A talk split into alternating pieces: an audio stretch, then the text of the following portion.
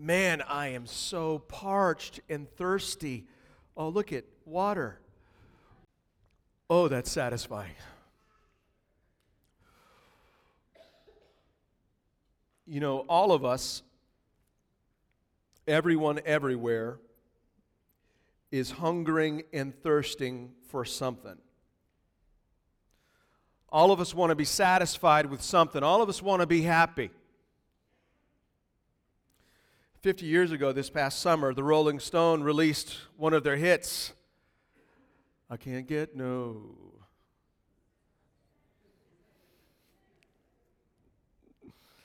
In the 1990s, U2 released The Joshua Tree. I'm a big U2 fan. My son and I were listening to The Joshua Tree in our truck this past week, and we were listening to the second song on the album very carefully. It says, The title is, I Still Haven't Found What I'm Looking For. So Bono sings this.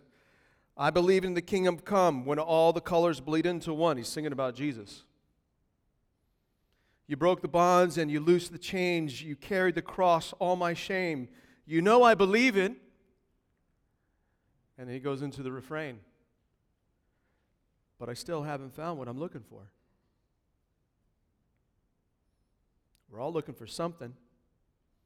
We're all looking to be satisfied. We're all looking to be happy.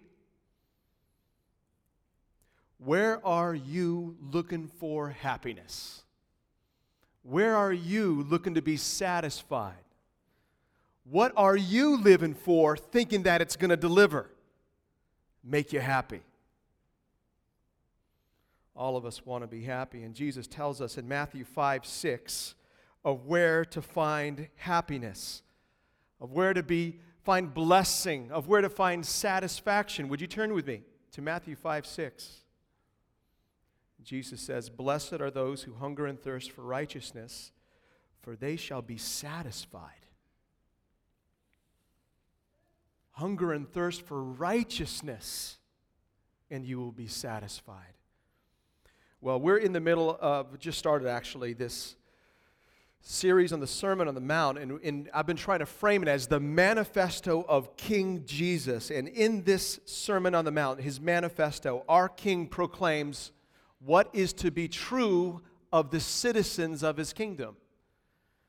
And those are the Beatitudes. And then for the rest of the Sermon on the Mount, he explains how his citizens live it out, live in light of the kingdom, live in light of what he has done. The Beatitudes actually have a logical flow to them. It starts with declaring your spiritual bankruptcy, seeing your debt to God.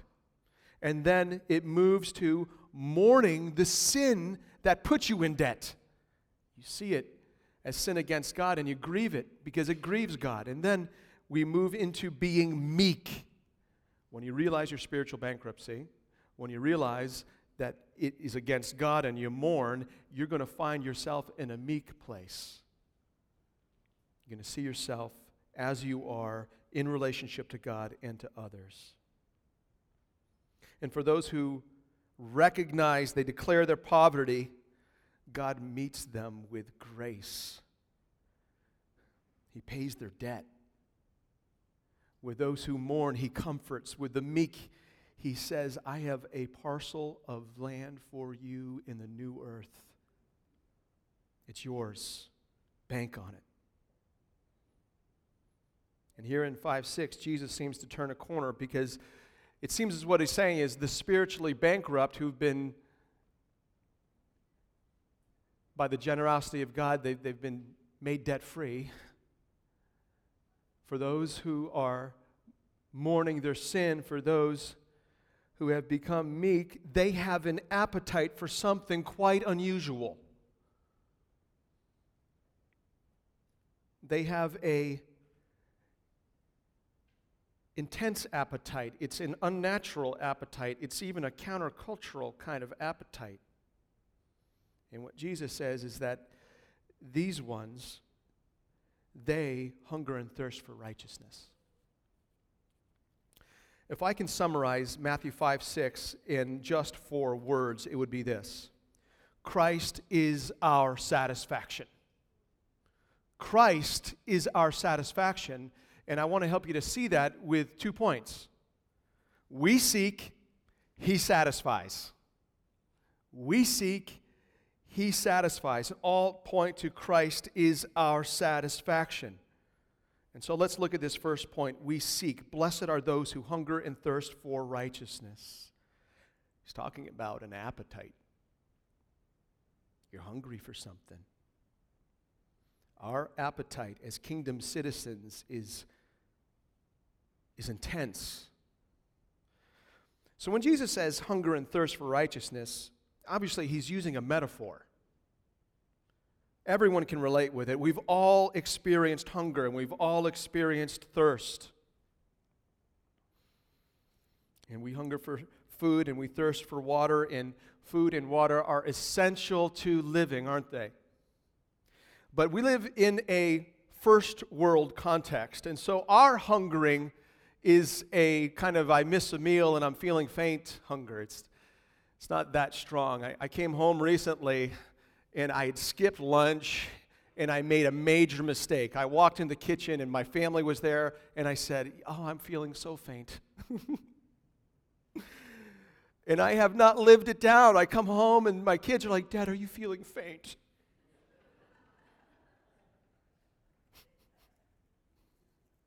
We miss a meal and we're hungry. We go without water for a little bit and we're thirsty. That's kind of first world hunger and thirst. Third world hunger and thirsting is something else. People in places where you're not sure you're going to eat next know a hunger that we don't know. They know a thirst we don't know. Our hunger is a hunger between, what in the refrigerator am I going to eat? Third world hunger is there's nothing in the refrigerator to eat. First world thirsting is, man, I prefer my water cold. Third world thirst is, do we have clean water? I mean, the people in Flint are getting it right now. What Jesus is getting at is this third world hunger and thirst. It's intense. It's prioritizing. If you don't know where your next meal's coming from or where next water's coming from, you're going to be prioritizing that pretty significantly, don't you think? You're going to be saying no to other things so that you can get that. What this is getting at is an intense spiritual appetite. This is a metaphor. And what Jesus is saying is that for those who He has called to Himself, they have a controlling appetite for righteousness. It's intense. It prioritizes things. A Christian longs for, pursues, yearns after righteousness just as much as he craves food and water. Because righteousness is essential. It's a requirement of kingdom living. Those who are citizens of the kingdom, who've been saved by grace, they live for righteousness. It's the food and drink of a Christian. It shouldn't surprise us. John 4, Jesus says that His food is to do the will of the Father. Jesus hungered and thirsted after righteousness. And so this is a metaphor for an intense spiritual appetite. But it's also unnatural. This appetite may be intense, but it is unnatural. When you were born and you came out of your mama, you didn't come wanting this spiritual appetite. You weren't hungering for righteousness. In my devotions, I've been reading through the book of Romans. And yesterday I came across this. Well, more like it came across me. This is Romans chapter 3, verses 10 through 18. None is righteous, no, not one. No one understands, no one seeks for God. All have turned aside, together they have become worthless. No one does good, not even one. He closes this little section of verse 18. There is no fear of God before their eyes. None of us have an appetite for godliness. None of us are born that way. None of us. It's unnatural for a human sinner to want righteousness.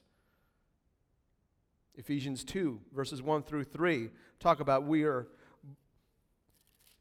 dead in our trespasses and sins, following the course of the world, following the prince of the power of the air, among whom we all once lived in the passions of our flesh, carrying out the desires of the body and the mind, like the rest of mankind. You know what sinners naturally crave? Unrighteousness. Apart from Christ, what we want is to fulfill our sinful appetites. Our natural appetite is for things that grieve God, not please God. Sinners crave sin. And so this hungering and thirsting for righteousness that Jesus is talking about, what you've got to understand is you cannot produce that in yourself. You are so sinful. I am so sinful. We can't make ourselves want righteousness. But God can. And God does. God can cause a sinner to hunger and thirst for righteousness. How? By giving them a new heart with a new desire. And it's the sole domain of the regenerating work of the Holy Spirit. The appetite for righteousness, it's not natural. It's supernatural. It's a work of God. When God, 1 Peter 1:3, causes a sinner to be born again, and he causes that born again by the Spirit, John 3, that sinner is giving a new appetite, a hunger and thirst for righteousness, a desire to please God. For a Christian, and you know all this if you're a Christian, your sinful desires don't go away, but you have a new affection, a new inclination, a desire to please God. So when we read Matthew 5:6, you've got to realize that this appetite that Jesus is talking about is a grace-given appetite. It's a spirit-born appetite. No one seeks God unless God changes them. Our appetite for righteousness, it's intense, it's not natural, it is supernatural. It's a work of God's grace in us. The next thing you need to know about this seeking of God, we seek, he satisfies, that this appetite is a countercultural appetite. What we want is countercultural. It's a kingdom appetite. Let's say that all of us file out of here and we break up in twos and we're going to go out into downtown Kenosha and do an informal, unofficial survey of people we come across. And we're going to ask them two questions. The first question is this: hey, what makes a person happy? I'm guessing we're going to get all sorts of answers. Little kids say, candy. Candy makes me happy. Other people say, well, the next iPhone will make me happy. I really like music. Music makes me happy. I love to paint. Painting makes me happy. Sex makes me happy.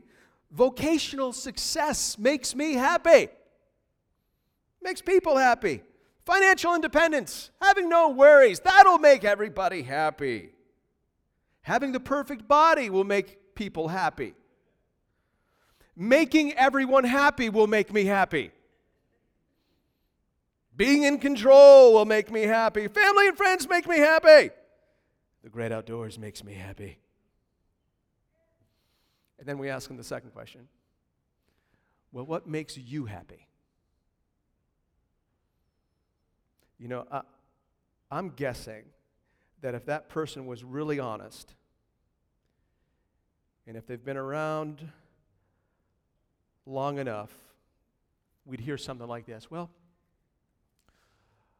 I'm not really sure. I still haven't found what I'm looking for. In Matthew 5:6, Jesus tells us what leads to real happiness. It's a surprise. It's so countercultural. I am guessing that when we're doing our informal survey together. We're not going to hear many people say when we ask, hey, what makes you happy? They're like, righteousness makes me happy. I just love to say it. Do you know why? Because normal people don't think righteousness is happiness. Seriously.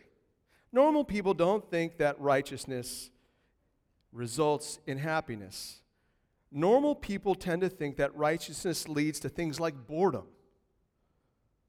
being uptight, getting constipated, things like that, feeling guilty, churning your own butter. People think righteousness comes like when you have 8 kids and you dress them all in different sizes of the same denim outfit. They think that's what righteousness is.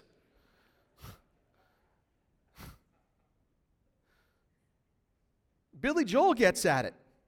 If that's what righteousness is, I'd rather laugh with the sinners than cry with the saints.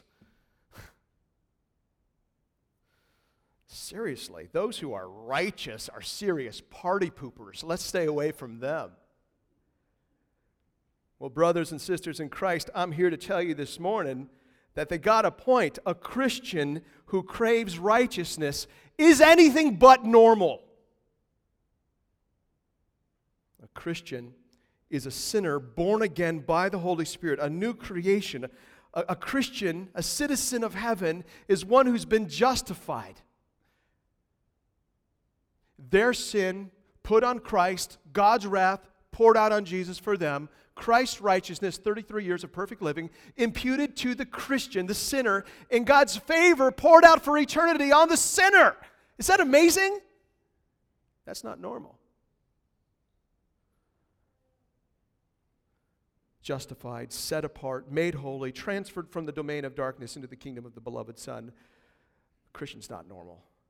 The penalty of sin fully paid. The power of sin's broken. They hold on to this promise that sin will one day be eradicated. They've been given the verbal deed that has been sealed by the blood of Jesus, that they have a parcel, a beautiful parcel, in the new earth waiting for them. That's not normal. It's biblically normal, but it's not normal to the world. Christian is anything but normal. Check, seriously. You know what a Christian is? A Christian is a walking supernatural event of grace. That's what we are. A Christian is a miracle of regeneration wearing Adidas. That's what a Christian is. It's amazing what God has done.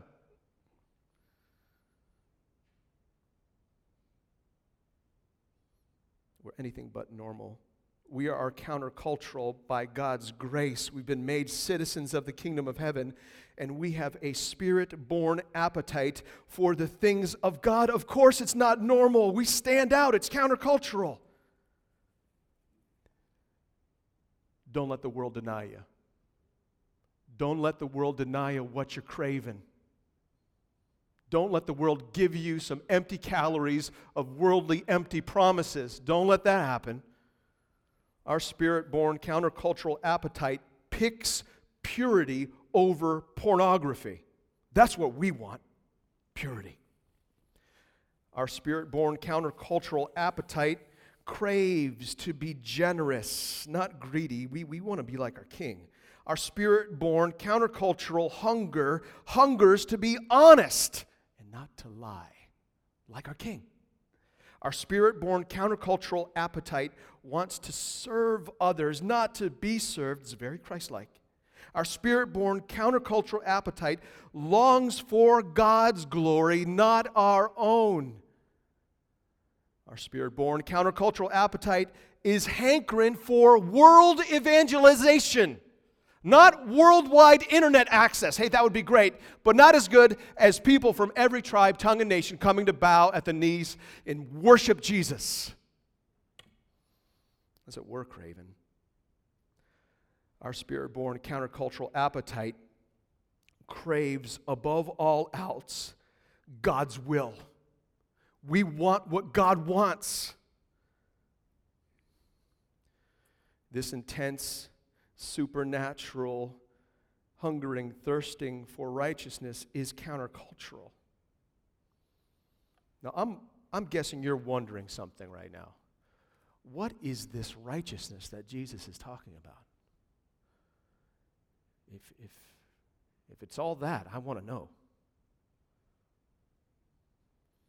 Well, this appetite, our seeking, is for righteousness. And where I want to bring you is this is Christ-likeness that we're hungering for. Chances are that when you hear the word righteousness, and if you've been raised in a Protestant church, you think in terms of Pauline righteousness. It's a legal righteousness, a positional righteousness that God imputes to a sinner like that when they believe. They're made legally righteous in God's sight. It's the righteousness of being justified. And though that is true of us in Christ, that's not the nuance of righteousness that Jesus is talking about here. Matthew, who wrote the Gospel of Matthew, uses righteousness in a different way. We see that in chapter 5, verse 10. Blessed are those who are persecuted for righteousness' sake. And then if you look at verse 20 in chapter 5, we read, "For I tell you, unless your righteousness exceeds that of the scribes and Pharisees, you will never enter the kingdom of heaven."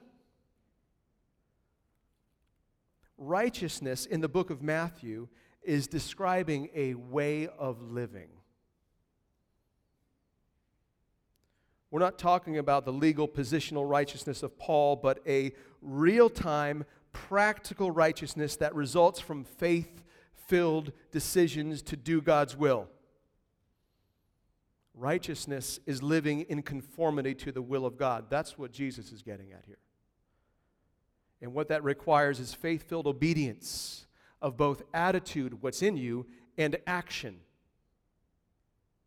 And so this righteousness that Jesus is talking about here is not a Pharisaical righteousness.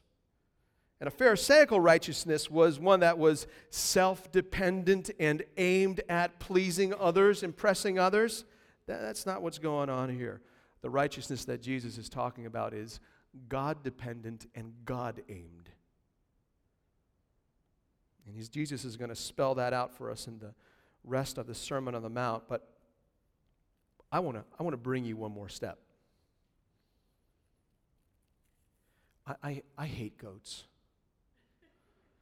I really hate them. I have had some less than pleasant experiences with goats. And as a result, I don't like goat meat. There's this goaty aftertaste, and it just makes me sad. A couple years ago, some friends invited us over, and they served us tacos. And as soon as I bit into the taco, I was like face to face with a goat in my mind. I asked, does this happen to be goat meat in this taco? And they're like, well, yes, of course. And then I said, will you pass the chips, please? Because I can't handle this anymore. That taco had a goaty flavor.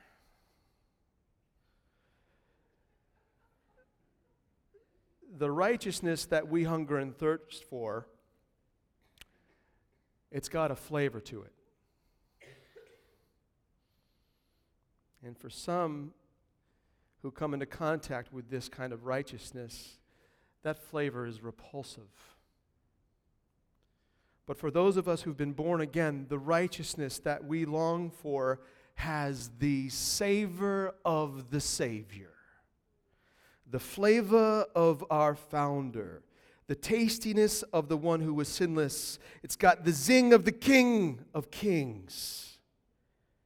It's got a strong aftertaste of the King of Grace, and we love it. We can't get enough of it. The righteousness here is a Christ-like righteousness. And we see it played out all throughout the New Testament, all throughout the Gospels. You keep an eye on Jesus and you see righteousness incarnate. We want to be conformed to Him. We want to be conformed to the will of God. I'm not sure if you remember this being in your Bibles, but in Romans 8:29, we read, "For those He foreknew, He predestined, He willed to be conformed to the image of His Son." And so if righteousness is conformity to the will of God, you better believe that we're going to have a hunger and thirst to be like Jesus. And so this righteousness is a Christ-like righteousness. We hunger and thirst for Christ-likeness. The Father made us alive by His Spirit so that we would live for Christ, to be like Christ. That's what we want. That's what we're hungering and thirsting after. And so when we talk about we seek our appetite, it is an appetite that is intense. It is an appetite that's supernatural. It's born in us. It's an appetite that's countercultural. It's an appetite for Christ-likeness, to be like Him. And so as I close this first point, I just want to ask you, do you have the hunger?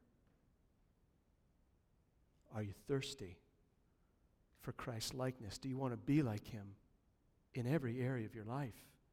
Do you want it? Do you love others like Jesus loved others? Do you long for the Word of God as though it's pure spiritual milk? You can't live without it.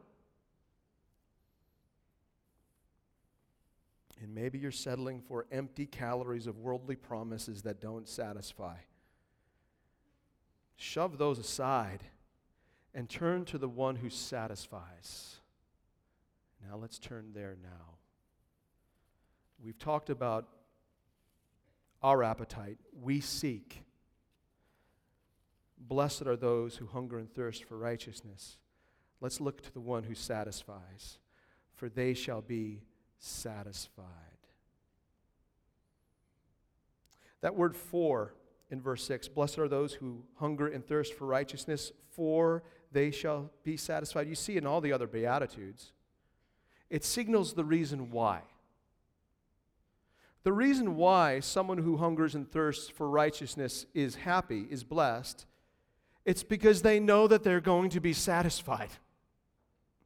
They got the promise. And what you need to see here is that satisfaction is a satisfaction given by God. Look back at 5:6. Blessed are those who hunger and thirst for righteousness, for they shall be satisfied. It's a passive verb. You know what that means? It means that the subject of the verse, those who hunger and thirst for righteousness, they don't satisfy themselves. They are satisfied by someone else. The subject is being acted upon. Who's the one doing the satisfying? God alone satisfies our craving for Christ-likeness. God satisfies.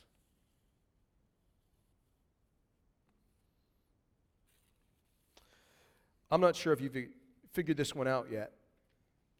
Sin never satisfies. Christ always satisfies.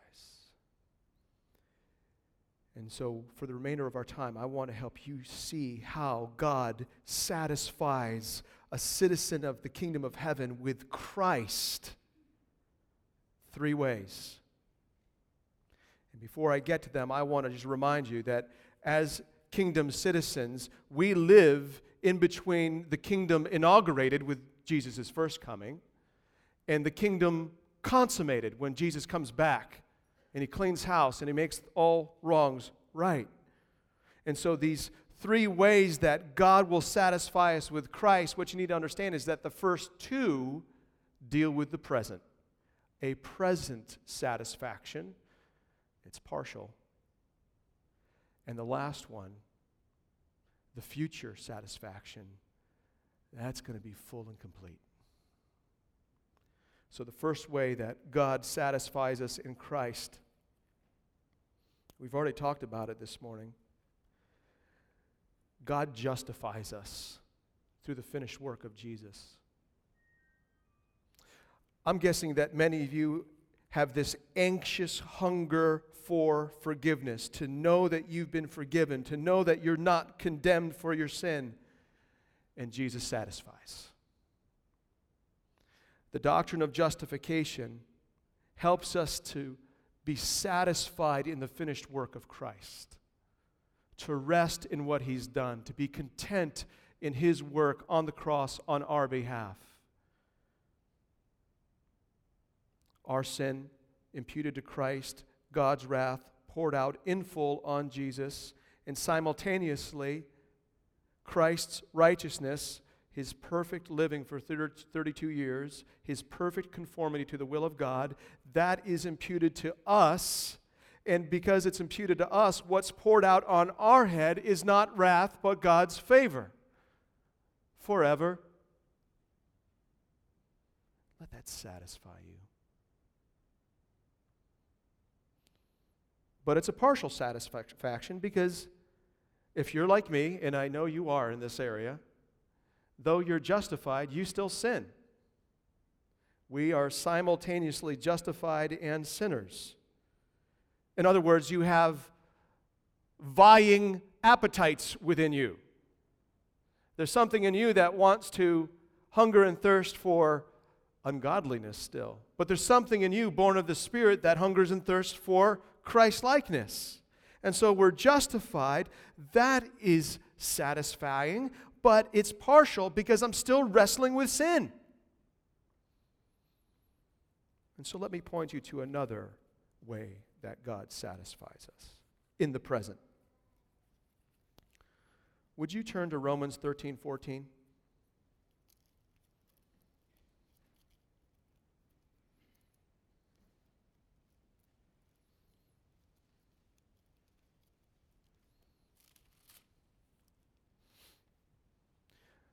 We are legally righteous in God's sight.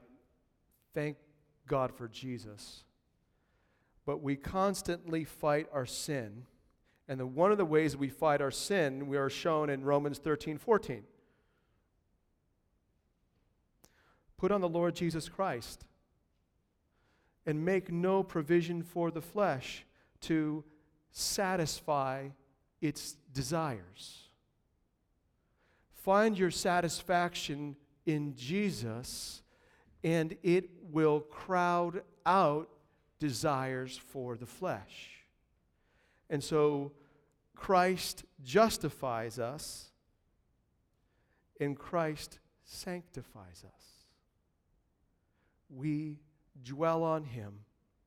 We find our savor in the Savior, and it weakens the delight of sin. We say no to sin by being satisfied in Christ, by putting on the Lord Jesus Christ. This is what defines me. Who defines me? This is the one I live for. This is the one that controls me. This is the one I want to please.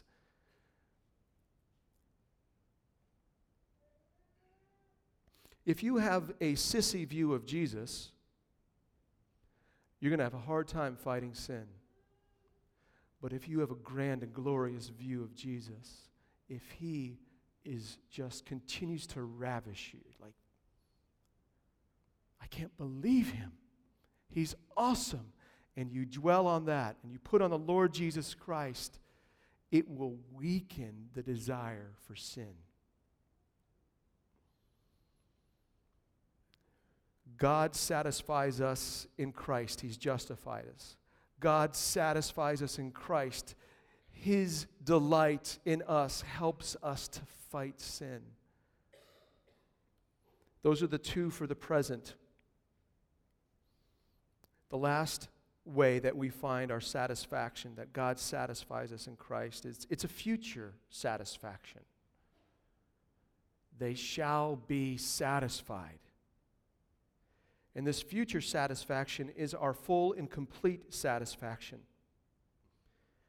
When Jesus returns, He said He would, we will receive glorified bodies, unencumbered by sin, and we will see him. Faith turns to sight. One of the joys of having your resurrected body is resurrected to eyeballs that will see your Savior and be with him. At that moment you lay eyes on him. At that moment you're in his presence, that you hear him call your name. At that moment, you're going to be satisfied. There's going to be a contentment that you've never had. It's going to be complete. It's going to be full. And it's going to be forever. Because you're going to be in his presence forever. We will be with him, completely satisfied in his presence for all times. So we have present satisfaction, justified. We're being sanctified. We're dwelling on Christ, and we've got this promise of a future satisfaction of when we're actually with him. I hope that makes you happy. I hope you realize your blessing, how good that is. There's one last thing I want to add. This is a satisfaction that's guaranteed. You can bank on it. They shall be satisfied. Citizens of the kingdom of heaven, your future satisfaction is guaranteed because God never lies.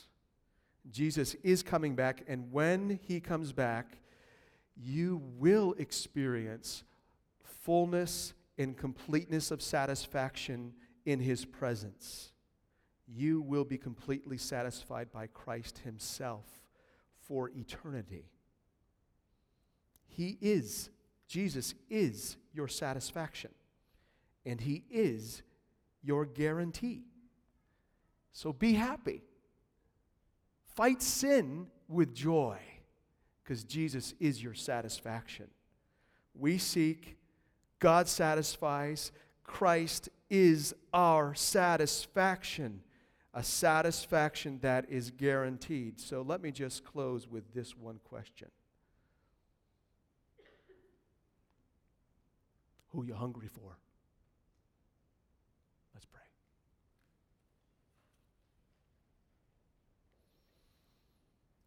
God, we trust you and your word. Jesus, thank you for this word, this verse. We look to you, Lord Jesus. We look to you. I pray for us, your people, that you would deepen in us a hunger and thirst for Christ-likeness, and that, God, you would meet that hunger. You'd meet that thirst on this side of glory, that we'd find satisfaction in Christ.